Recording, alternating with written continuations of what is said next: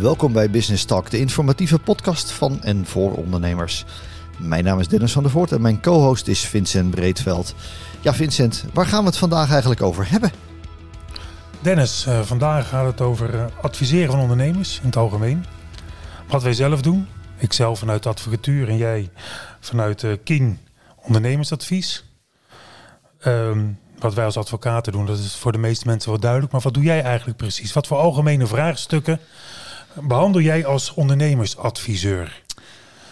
Eigenlijk is het spectrum heel breed. Um, je ziet natuurlijk toch dat, dat vooral in het MKB ondernemers wel vraagstukken hebben eh, die vaak in die financiële kolom landen en dan, eh, dan bellen ze een accountant. Ja, wat, dat is ook mijn ervaring. Helemaal niet zo gek is, want dat is nou eenmaal degene die verstand heeft van heel veel financiële zaken.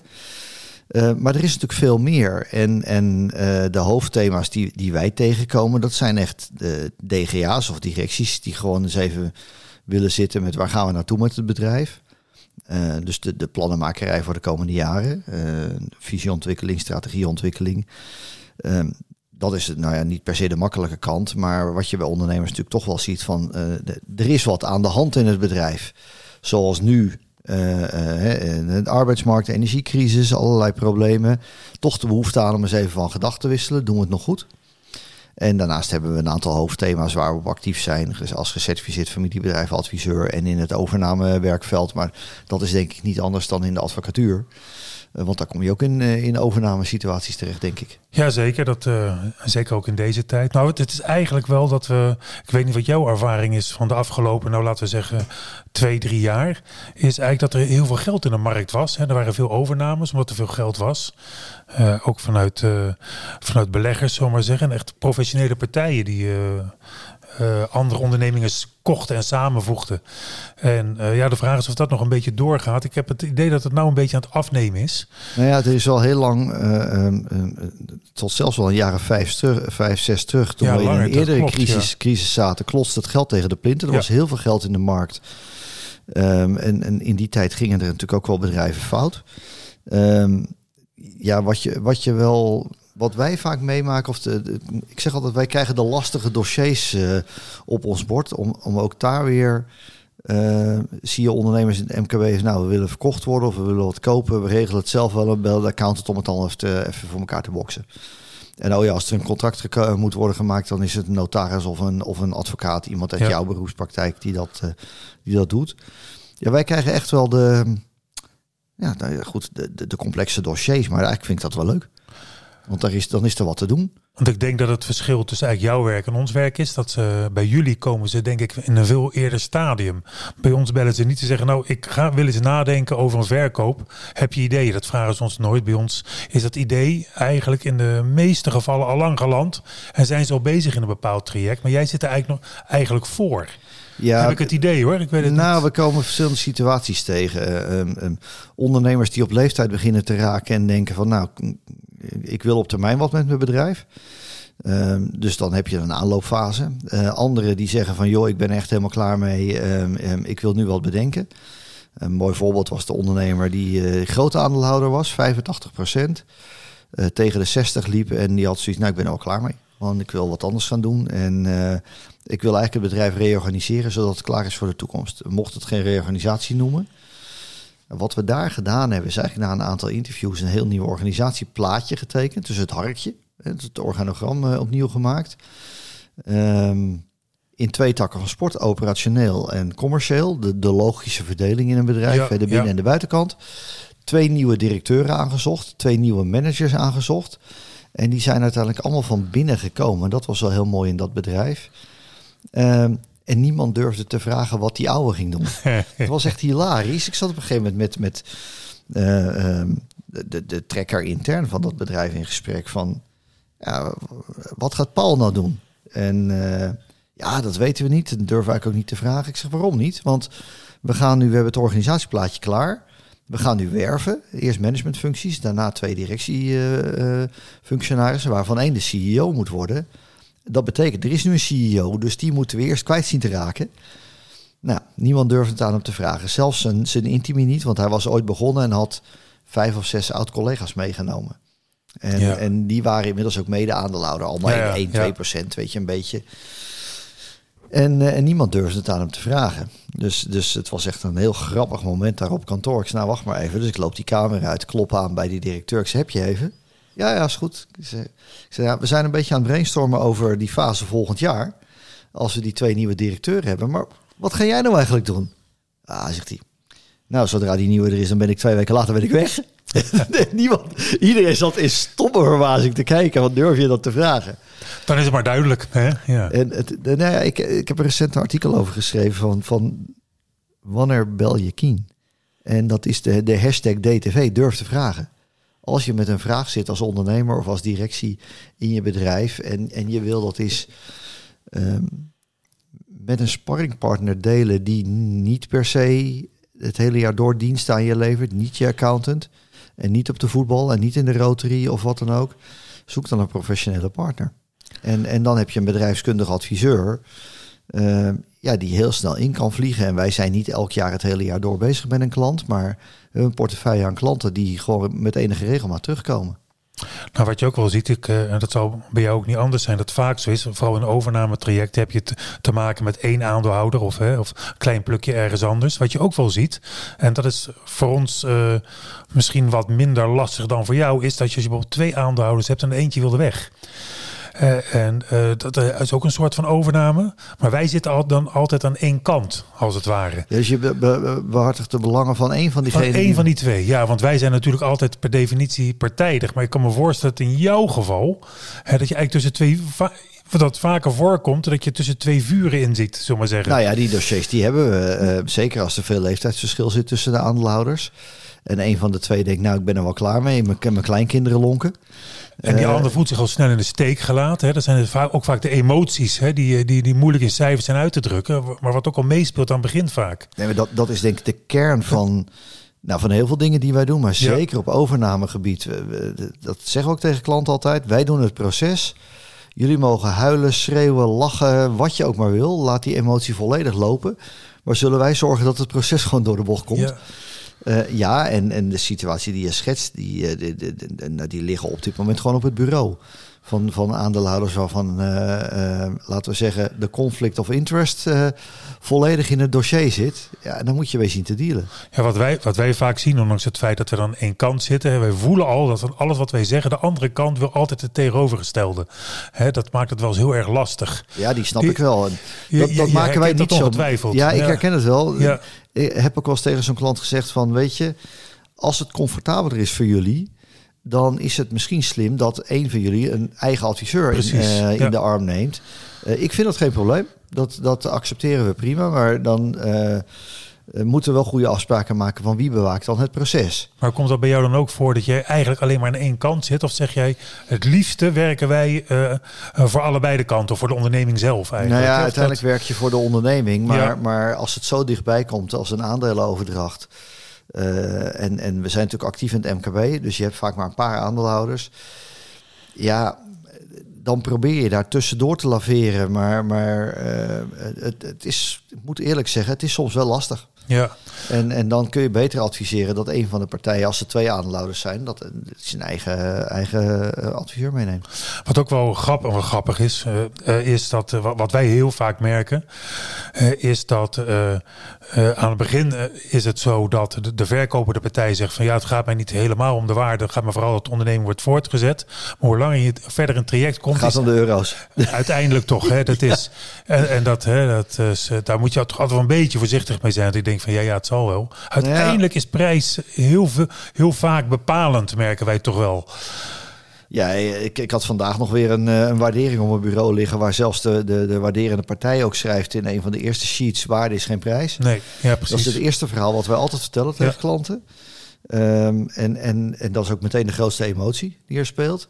En, en het, jij schetste net hè, de, de, de, dat, dat, dat belangenconflict uh, uh, wat zich voor kan doen dat zie je dus ook op dat vlak.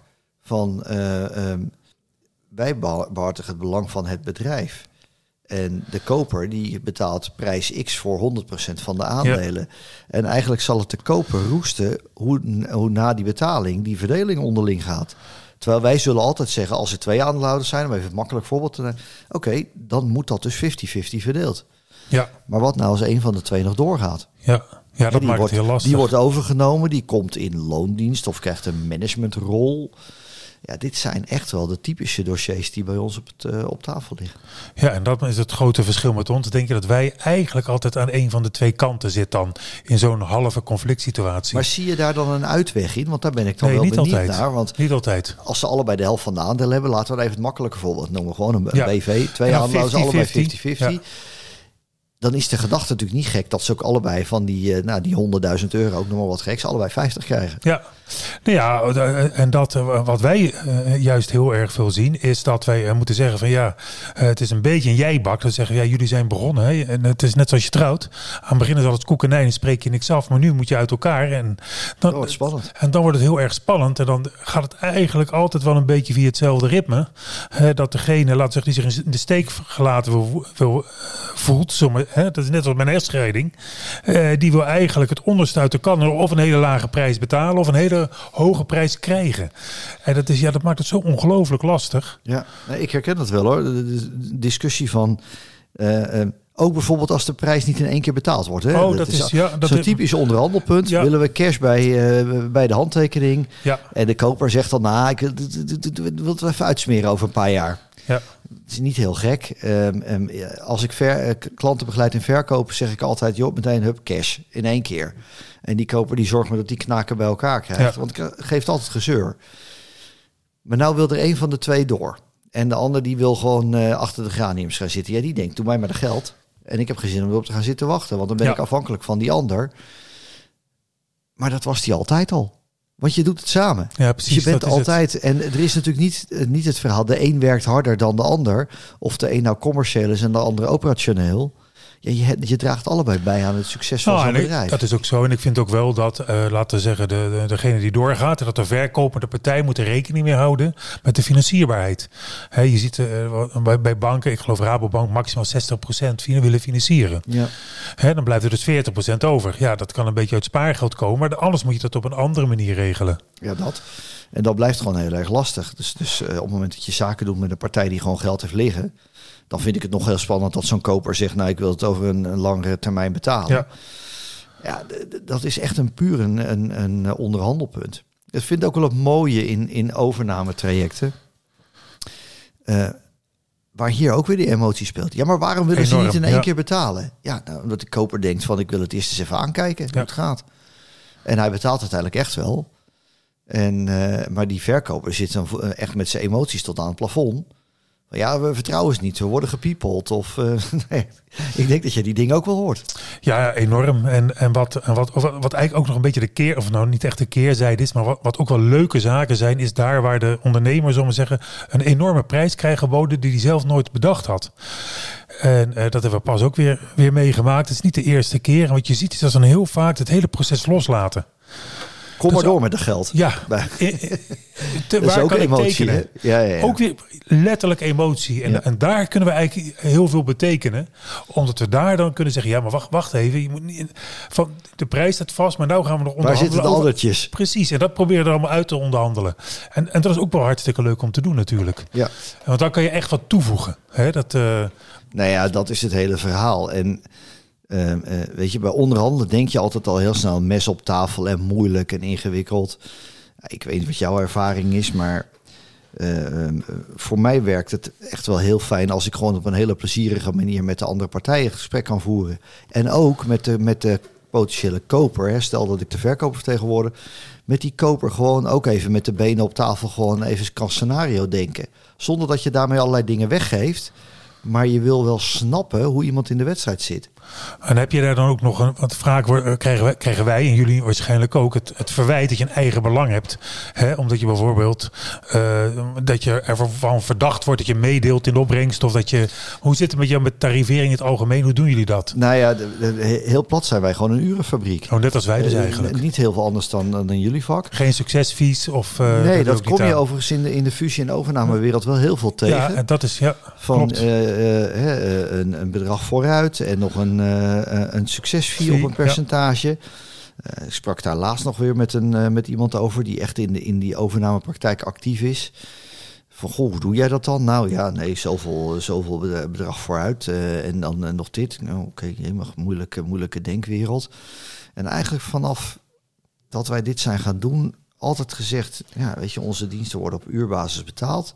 We rekenen niet elk uur wat we doen. Eh, Ja, precies. eh, eh, ook, ook, ja, de stopwatch loopt wel, maar ik, ik weet hoe het gaat. Eind van de maand gaan we altijd kijken. Nou, streep daar nog maar een half uur weg. Dat geven we Ja. een cadeau. En dat werkt heel goed. En, en inderdaad, wat jij zegt, geen, eh, niet mee profiteren van, van Nee. de deal. De keerzijde is, Als het niet doorgaat. als het niet doorgaat, moet je wel onze Ja. uren betalen. Ja, dat is bij ons precies hetzelfde. Het is wel op een bepaalde manier eh, eh, comfortabel. Het is ook goed uit te leggen aan klanten. Ja, dat is wat het is. En we doen daarnaast doen we ook wel ondernemers waarvan we weten die het heel zwaar hebben. Ehm, we willen incidenteel willen ze een, een ondernemer een paar keer een uurtje adviseren en dan gewoon eh, kost niks. Weet je, dat, Ja. dat, we, we zijn natuurlijk geen filantropische instelling. Maar iemand uit, van dichtbij uit je netwerk, dat je zegt, nou, ik weet dat je moeilijk hebt, kom maar verzitten. En dan heb ik nog, hè, dat, is, even, dat niet, heeft niet zoveel met overnames te maken, maar met, met, met advisering en met participeren. Is wij krijgen heel veel vragen toch over werknemersparticipaties of participatie van belangrijke keypersonen. Hoe sta jij daar tegenover? Hè, nou, als we het voorbeeld nemen van een DGA die een deel van zijn aandelenkapitaal eigenlijk wil wegschenken. Hè, of, of weggeven aan zijn personeel. en vooral voor keyviewers om ze vast te houden. Of Ik vind het wel een mooie vorm van, van participatie. Ja, Ehm, maar ik vraag me ook altijd wel weer af van wat, wat hoop je er dan mee te bereiken? precies. Wat is het doel? Ehm, Ja. en, ik, en, en het is grappig, want bij, bij zo'n eh, handeling denk ik heel snel aan jouw beroepsgroep. ja, Van oké, nou bel je advocaat maar en dan ga maar uitrekenen hoe je dat dan gaat doen. Dan wil je een stak of eh, geef Ja. je echt aandelen. Ja, en wat dan? Eh, eh, ehm, eh, je geeft minder dan 5% van je aandelen weg. Dus ze hebben allemaal 1% en jij hebt 90 Ja, of 95. Eh, heeft dat dan effect? En, en wat levert het dan op? Ja, dan krijgen ze een beetje dividend. ja Het- het is vaak eh, wat, wat wij merken, eh, dat het heel vaak fiscaal gedreven is. Hè, dat, het, dat het vanuit een accountant of een de fiscalist komt. Die zegt ook dat die, dat, hè, dat die werknemers een beetje kunnen mee profiteren van aandelenstijging. Want ik zeg van ja, Ja. maar zitten ze daar nou op te wachten? Kan je Nee, dat niet vraag beter, ik me af. niet beter, als het geen ondernemers zijn, kan je ze dan niet beter gewoon een bonus geven? Ja, en dat het dan fiscaal zwaarder belast is, is dan... Maar misschien hebben ze er meer aan. Nou ja, dat, dat, dat denk ik wel. Ehm, ehm, weet je, eh, variabele beloningen zie je trouwens echt, daar gaan we nog een keer een podcast over Ja. maken. Dat zie je echt afnemen. In, in, in COVID-tijd, en als je ziet wat er de afgelopen jaren gebeurd is, dan, dan begint er veel meer weerstand te ontstaan tegen, tegen allerlei bonussen. Ehm dus, dus gewoon maatschappelijk wordt het steeds lastiger. En mensen willen gewoon vastigheid in hun salaris hebben. Eh, en dan Dat kun je, klopt. Dat dan kun je natuurlijk eh, best wel een soort, soort Ja, dat klopt.